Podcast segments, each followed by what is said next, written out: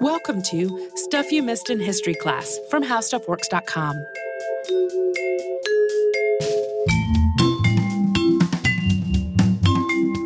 Hello and welcome to the podcast. I'm Tracy V. Wilson. And I'm Holly Fry. Back in 2016, we did a podcast about Desmond T. Doss, and that was the first conscientious objector to be awarded the Medal of Honor. And from time to time, when we share that episode on our social media, someone comments something along the lines of, What about Alvin York? So we're coming up on the centennial of the act of heroism that earned Alvin York the Medal of Honor. That happened on October 8th, 1918. So it seemed like a good time to talk about him and to answer that frequently asked question from our social media. Also, Alvin York's name is pretty well known thanks to the 1941 film Sergeant York, starring Gary Cooper. And the real life Alvin York was an advisor on the film, but it really takes a whole lot of liberties. And it also stops before the part of York's life that he thought of as a much greater achievement than the actions that earned him the Medal of Honor. So that is what we are going to talk about today. Alvin Cullum York was born on his family's small farm near Pall Mall, Tennessee, in the Wolf River Valley on December 13th of 1887. His parents were William Uriah York and Mary Elizabeth York, and he was the third of 11 children. They all lived in a dog trot cabin of the sort that we actually talked about in our recent episode on air conditioning. The Yorks were mostly subsistence farmers, although William also earned some money as a blacksmith. As Alvin got a little older, he joined his father in that work, and Alvin also supplemented the family's food supply through his growing skill as a marksman, both from hunting and from winning turkey shoots. The Wolf River Valley area was extremely isolated when Alvin York was growing up. There were no paved roads or railroads in Fentress County, where Pall Mall is located. The Wolf River itself also wasn't navigable by steamboat, and most of the families living there were also subsistence farmers, like the Yorks. And this meant that Alvin, his siblings, and their friends had very little formal education. Their labor was needed on the farm in order for the family to survive. York described himself as having a third grade education, and that amounted to about three months of school per year spread across three years. William York died in 1911 after being injured by a mule. 24 year old Alvin was the oldest of the York children still living at home, and his older brothers had families of their own. So Alvin essentially became the head of the family. He was expected to run the farm and to look after his mother and to help raise his youngest siblings. He had real trouble coping with all of these new responsibilities and with the grief over his father's death. He and his father had bonded while hunting together, and Alvin deeply respected his father. After William York died, Alvin and some of his friends became increasingly rowdy. They headed across the border into Kentucky to gamble and drink, and soon Alvin had several arrests on his record, mainly for intoxication or trouble that he got into while he was intoxicated. One night, Alvin and his best friend Everett Delk got into a fight at a bar. Circumstances aren't completely clear, but Delk was killed. York was the one who had to take his friend's body home. And at that point, he started seriously reconsidering his choices. The Yorks, like virtually all of their neighbors, were churchgoers, and Alvin had been raised in a devout Christian household. But in the years after his father's death, Alvin was no longer actively attending. He returned to church in part because he had met a young woman that he was quite fond of. Her name was Gracie Williams. Gracie's father thought Alvin was too old for her, and on top of that, an unbeliever, and he would not allow them to court. In the last week of 1914, York attended a revival held by an itinerant preacher, the Reverend Melvin Herbert Russell. Alvin went to this revival in part because he knew Gracie was going to be there. But on the last day of the revival, which was on New Year's Day 1915, something really shifted for him. On that particular day, he described the gospel, quote, as if lightning had struck my soul. When the preacher put out the invitation for people to come forward and to publicly repent of their sins, Alvin did. This was a night and day change for the way that he was living. He gave up alcohol and he started trying to live his life in a Christian way, one that was rooted in honesty, decency, mercy, and kindness. Soon, Alvin and Gracie were seriously courting. In his words, quote, Miss Gracie said that she wouldn't let me come a courting until I'd quit my mean drinking, fighting, and card flipping. So you see, I was struck down by the power of love and the great God Almighty all together. One of the York's neighbors was also a pastor, Rosier Pile. Pile became a mentor to York after his conversion. And then, after another revival in the area, Pile and York established a congregation of the Church of Christ in Christian Union, also called the 3CU. York became a singer and an elder in their newly established church. After the Selective Service Act was passed in 1917, York was required to register for the draft. He did, but in the space that asked, Do you claim exemption from draft? Specify grounds, he wrote, Yes, don't want to fight. He had come to believe that fighting and killing were sinful under any circumstances, and this belief contradicted his desire to serve his country. His ancestors had also fought for the Union during the Civil War, and part of him felt like he should follow in their footsteps. He was really troubled over all of these conflicting impulses about what was the right thing to do. York had filled out his draft registration card in June of 1917, and that same month he got engaged to Gracie Williams. Then on August 28th, he reported for his physical. He was found fit to serve, and he started formally applying for conscientious objector status. This is not something that you could just say, I'm a conscientious objector. There were rules that you had to document what you were talking about and why you had an objection to serving in a military capacity. But his application was turned down. The board ruled that the Church of Christ and Christian Union was not a, quote, well recognized religious sect, since at the time it existed in only three states. The board also noted that the 3CU, quote, has no special creed except the Bible, which its members more or less interpret for themselves. Some members of the church interpreted the Bible to mean that fighting in a war was sinful, but others did not. York filed several applications for conscientious objector status, but once he reported for duty, he stopped doing this. At least one request was filed on his behalf in 1918, though, that was done without his knowledge or consent. And that's probably where some confusion comes from about the idea that somebody else applied for him. Sometimes you'll see it described that he never uh, filed um, an application on his own, that's definitely not correct. There are multiple applications on record, but he did write about how he had never done it in terms of this one that was done after he was already serving, that was done without his consent. We are going to talk about York's time in the Army after we first pause for a little sponsor break.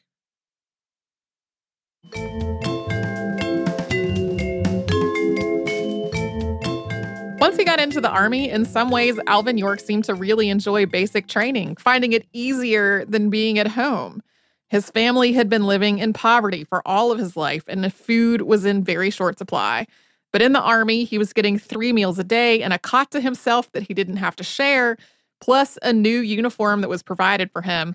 And it also helped that some of the things he was supposed to be learning were things he already really excelled at, particularly marksmanship. But in another way, it was quite difficult. York had never been more than 50 miles away from Pall Mall. Nearly everyone living in Fentress County was white and had been living there for generations. But many of the men in training with him were immigrants to the United States who had been living in northern cities, and they couldn't understand one another, and they had very little in common. His religious devotion also really set him apart from most of the other men. And he had to keep his still troubled conscience to himself. Men who objected to the war were seen as cowards and idlers, and often they faced extensive harassment from their fellow soldiers. So, even though he was having three square meals a day and a bed to sleep in that he didn't have to share with anybody and that sort of thing, socially, he was very isolated.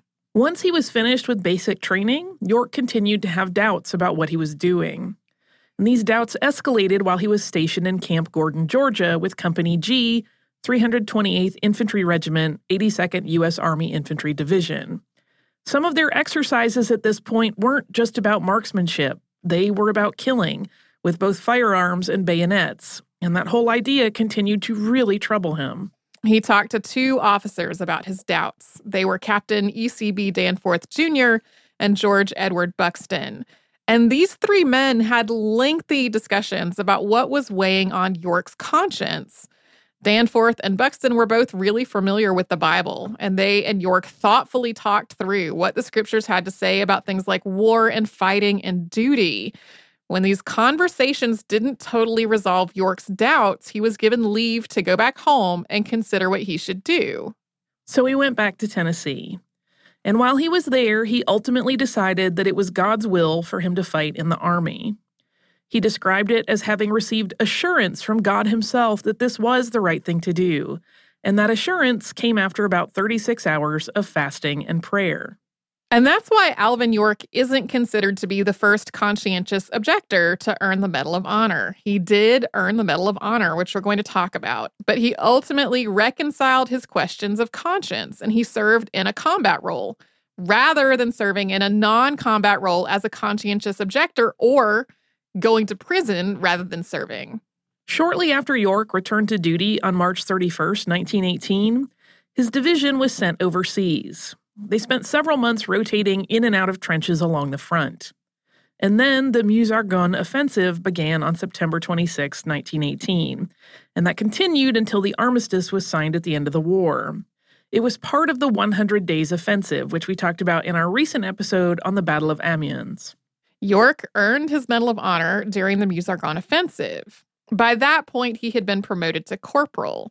The 82nd Infantry Division was deployed to capture the Decauville Railroad, which was being used to resupply German troops. But on the way there, they encountered heavy machine gun fire that kept them from reaching their target. On October 8th, York's platoon was ordered to cross a valley to capture the machine gun nest that was preventing their advance. This meant that they had to cross a stretch of open territory to get to their target. An artillery barrage that was supposed to protect them never arrived, and they faced huge casualties as they tried to cross the valley. Only 17 men were still able to fight once they found an unused trench to take cover in.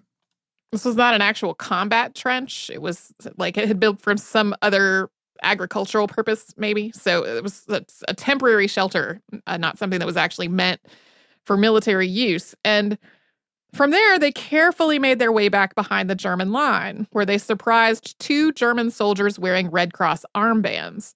When these soldiers disappeared into the brush, the American force pursued them.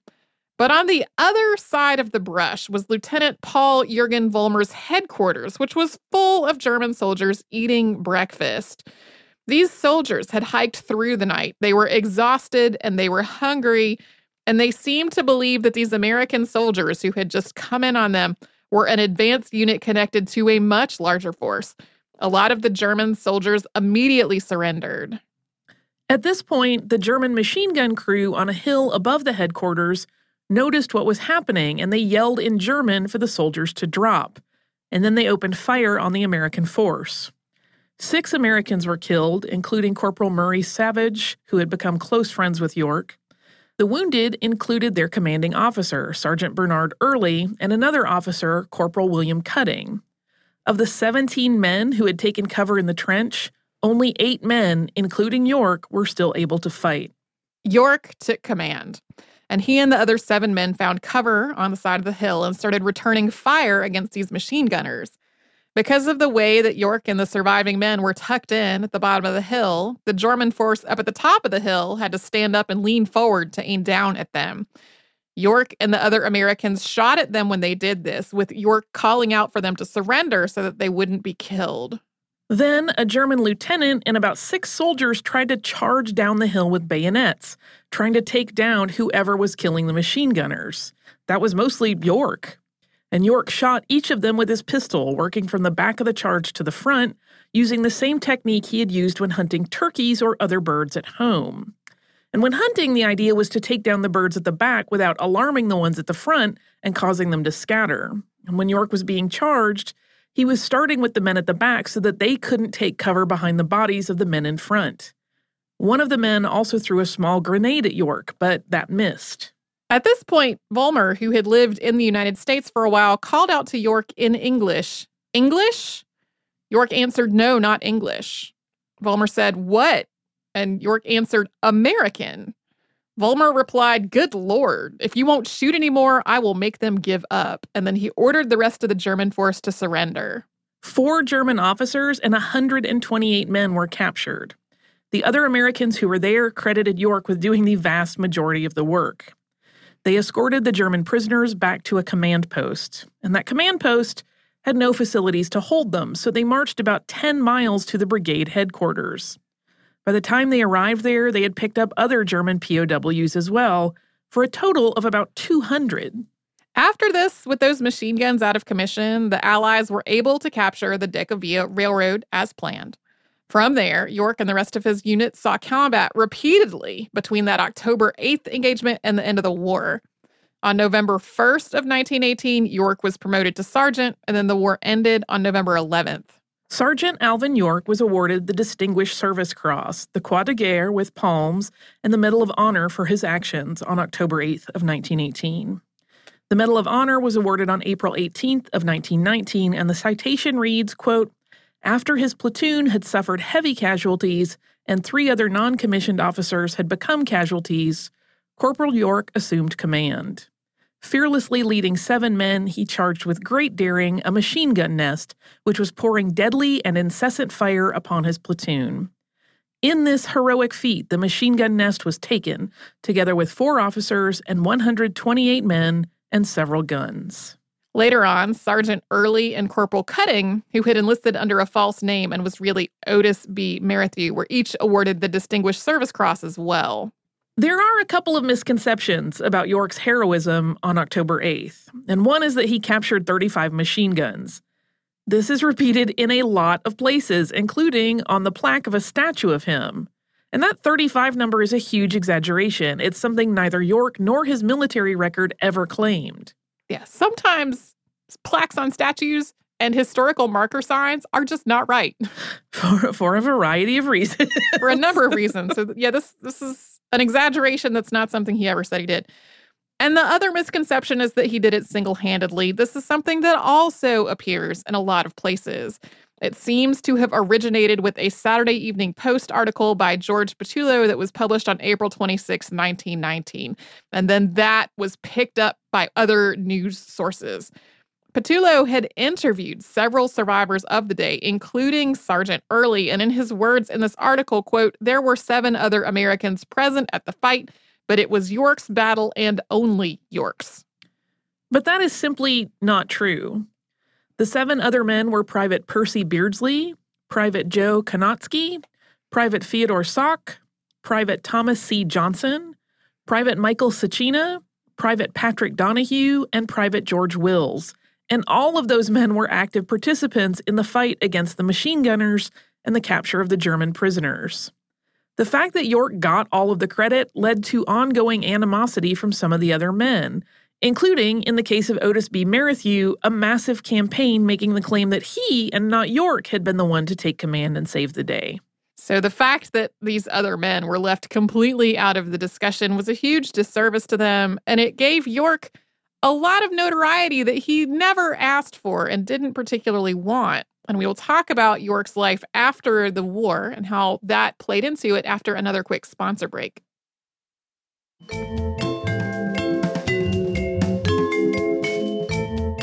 In February of 1919, Alvin York went back to the site of the events of October 8th of the prior year as part of an inquiry to determine whether he should be awarded the Medal of Honor. He was asked, York, how did you do it? And he answered, Sir, it is not manpower. A higher power than manpower guided and watched over me and told me what to do. And that idea underpinned his entire life from this point he didn't want to really take credit for what had happened or focus on the war. But by the time York returned to the U.S. on May 22, 1919, he was famous, largely thanks to that Saturday Evening Post article. He was welcomed as a national hero and greeted with ticker tape parades, and the press was eager to report on what he had done. He had rooms at the Waldorf Astoria thanks to the Tennessee Society of New York, and he saw plays on Broadway. Almost immediately, film producers began contacting him about making a movie and trying to convince him to sell the rights to his story. He got offers for book deals and vaudeville tours as well. But he really was not comfortable with this. Although he had reconciled himself to his military service, he still didn't think what he had done should be glorified. He thought he had done what needed to be done and that he should not become famous for it. And then once he realized that he was famous for it, whether he wanted to be or not, he didn't think he should exploit that fame for his own personal gain. Even his letters home during this time don't talk about things like earning the Medal of Honor. They really focus on whatever was happening in Pall Mall. York was discharged from the Army on May 29, 1919, and he married Gracie Williams on June 7th. Even the wedding was affected by his newfound fame. Tennessee Governor Albert H. Roberts traveled to Pall Mall to act as officiant alongside Pastor Pile. There were about 5,000 onlookers at this wedding as well, and the couple decided to get married outside on a rock ledge in the mountains so that everybody who wanted to could see it. York got a lot of offers of money and endorsement deals, and he turned them all down. The only gift that he accepted was a farm, which the Rotary Club had told him would be his free and clear. But they didn't actually get the donations they were hoping for to be able to do that. And York wound up on the hook for roughly $25,000, about $10,000 for the land itself, which the Rotary Club had bought but still owed all that money on, and about $15,000 to build a house on it. This was a serious financial problem. That was more money than York would be able to earn from the farm in a lifetime. And as word spread about it, an effort started in Congress to have York designated a retired Army officer, which would entitle him to pay and benefits. That effort dragged on for decades, but the debt on the farm was actually paid off in 1921 after additional fundraising. Almost immediately after his return home, Alvin York focused extensively on one goal providing educational opportunities for the people of Pall Mall and Fentress County. As we said earlier, this part of the state was extremely impoverished. It was very isolated. Most of the rural counties in this part of Tennessee were so poor that there just weren't enough tax revenues to fund a school. Fentress County had no high school at all when York got out of the service. But York's time in the Army had significantly broadened his horizons and his view of the world, and he realized that his lack of education was a huge detriment. He wanted the children living in Fentress County to have, quote, liberating influences and educational advantages which were denied me. In his words, I was called to lead my people toward a sensible modern education. Soon after returning home, he founded the nonprofit Alvin C. York Foundation.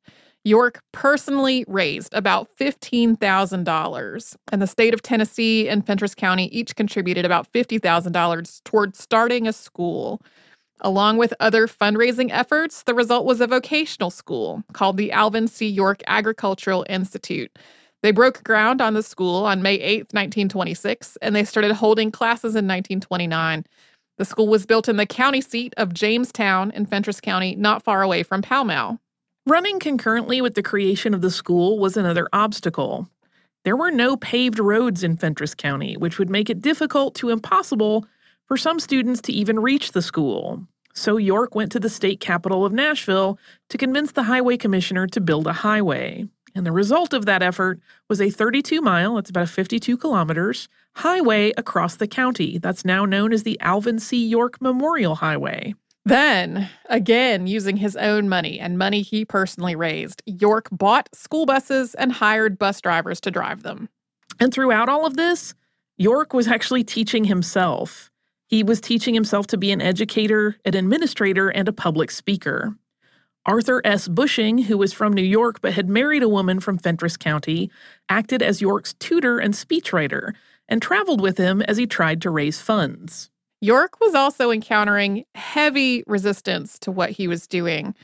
This was happening basically at the same time as the Scopes trial that we've talked about before. And there was an ongoing standardization of education that was causing a lot of concern and resistance in a lot of places. And then everyone, specifically in Fentress County, was making a subsistence level of, of living through farming. This was only possible if their children worked on the farm for much of the year instead of attending school. So, in York's own words, quote, I begun to work almost as soon as I could walk. And that was really just the reality of life in Fentress County. Children had to work from the minute they were able to, or else their families simply could not survive. York also encountered heavy resistance from the county's elite residents for having no formal education and no training and no experience with any of this. They thought the idea that an uneducated man from rural Tennessee could figure out how to plan, open, and run a school was completely ridiculous, no matter what heroism he had evidenced in the war. This resistance even involved legal action, with an attorney claiming that York was trespassing and the County Board of Education serving the school an eviction notice. But York persevered, and twice during the Great Depression, when funding ran short on the Institute, he mortgaged his home to personally pay the salaries of the bus drivers and the teachers at the school. He ran the school himself until 1937, at which point all the infighting and hostility from the Fentress County elite made it basically impossible for him to continue. York knew that turning the school over to the county would be a disaster. The county had been trying to stop him from doing it for a decade. So he arranged for the state to take it over, and the Tennessee legislature became responsible for its funding and operation. Because York focused on this institute with such single minded determination, doing so much of it himself and educating himself in order to get it done, and did it in the face of so much opposition, both he and some of his descendants have described it as a bigger accomplishment than the one that earned him the Medal of Honor. Even though he wasn't running the school anymore after 1937, York continued to be involved and continued to raise funds for education. Then, as World War II began in Europe, York finally agreed to sell the rights to his story to a film producer. He made the deal with Jesse Lasky, who had started talking to him about it way back in 1919, and Harry Warner, president of Warner Brothers. They finalized that deal in 1940. York had really wanted this film to be about his quest to open a school, but as the war in Europe got worse, the producers persuaded him to instead focus on his wartime service and to make a really patriotic film that would serve as a message that the United States should intervene and as an inspiration to young men to serve. This might seem like a very strange focus for a film about a man who had felt so conflicted about his own service. Aside from his service in World War I and the years of World War II, York was a pacifist for all of his post conversion life. And in the years after World War I was over, he sometimes wondered whether it had even been worth it. But he absolutely saw the need for intervention in World War II. He was advocating for the United States to intervene against Japan in 1936 in the face of just increasing Japanese aggression against China. And in 1938, he was advocating for the United States to, quote, knock Hitler off the block. This was in total opposition to a widespread strain of America First isolationism in the years leading up to Pearl Harbor being bombed. It was a deeply unpopular stand for York to take, and he took it knowing that it could harm his efforts to raise money for the Institute. The movie Sergeant York debuted in 1941 with Gary Cooper in the starring role. That was something that York himself had requested. And this film was a huge financial success for Warner Brothers. It was the biggest box office hit of 1941. It also earned two Academy Awards, one for Cooper's work as an actor and another for film editing, and it was nominated in nine other categories, including Best Picture and Best Director. York earned about $150,000 on the film, and he put almost all of that money right into the York Institute. When Japan attacked Pearl Harbor, Hawaii on December 7, 1941, Sergeant York was still in theaters. It had been planned from the outset as a patriotic movie, but it seemed even more so after the attack and after the United States' entry into the war. At the same time, the movie was criticized as basically being wartime propaganda, and it was played on American military bases and distributed to all the allies in the war. York volunteered to return to service during World War II, but his age and some health issues kept him from doing so. Instead, he was made a major in the Army Signal Corps. He toured the United States on behalf of the War Department, giving patriotic speeches and encouraging military service and the purchasing of war bonds. He also served on the Selective Service Board in Fentress County and became a spokesperson for the Fight for Freedom Committee, an organization that was formed as a counterargument to Charles Lindbergh and the America First Committee. York had a series of strokes toward the end of his life, including a serious one in 1954, after which he couldn't leave his bed. About a year later, he wound up in a six year battle with the IRS over unpaid taxes. Throughout his life, York had been putting virtually all the money he got into the Institute, and he hadn't withheld money to pay taxes on it. At one point, the IRS reported that he owed $172,000. They eventually agreed on a $25,000 payment. York died of a cerebral hemorrhage on September 2, 1964, at the age of 76. He was survived by his wife Gracie and seven of their 10 children. A statue of Alvin York was unveiled at the Tennessee Capitol on December 13th of 1968. It was sculpted by Felix de Weldon, who also created the Marine Corps War Memorial, also known as the Iwo Jima Memorial.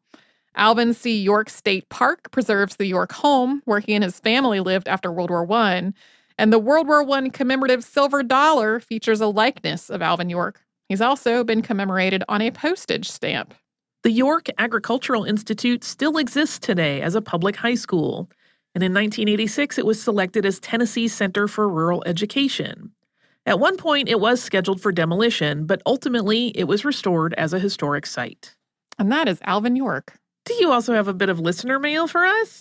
I sure do. This is from Rachel, and Rachel says, Hi, Tracy and Holly. I'm a huge fan of Stuff You Missed. I listen to it on my train commute every day. I just recently listened to the Unearthed in July podcasts. I know I'm a wee bit behind, and I have to say, that was easily my favorite Unearthed podcast yet, particularly the section on games. I am an American PhD candidate. My specialty is medieval and Renaissance games and recreation. My master's thesis was on medieval chess, and my doctoral thesis is an analysis of the transitions and political and religious implications of court leisure and the concept of play in the courts of Mary, Queen of Scots. I'm always delighted to hear about historic games and was thrilled to hear you talk about dice. In the course of my research, I was surprised to learn that it was a common practice in medieval Western Europe to play chess with dice, which forced the game to move along at a faster pace and eliminated the need for strategy, because the dice served to choose which pieces moved along the board. In addition, one of my favorite things about games is the evolution of the pieces and boards as they made their way across the globe. As chess moved from India to Western Europe, the original Indian pieces of a chariot and an elephant became the rook and bishop that we have on modern boards. If you'd like a fabulous book about the evolution of chess, I'd recommend H.J.R. Murray's A History of Chess, and much more manageably in terms of page numbers, Marilyn Yalom's Birth of the Chess Queen. It's one of my favorites. I've attached an image of a drawing I have in my office, uh, and that is a, a picture of some games. It's very lovely. My apologies for the poor image quality. Uh, mine is off being framed, so a screenshot of it will have to suffice. Best wishes, Rachel. Thank you so much, Rachel, for that tidbit about games uh, and for enjoying the Unearthed episodes. I enjoy putting those together. If you would like to write to us about this or any other podcast, we're at historypodcast at howstuffworks.com. We are also all over social media at Missed in History.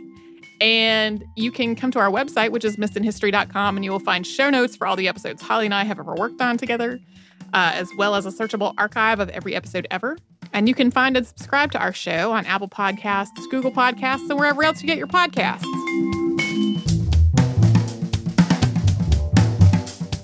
For more on this and thousands of other topics, visit howstuffworks.com.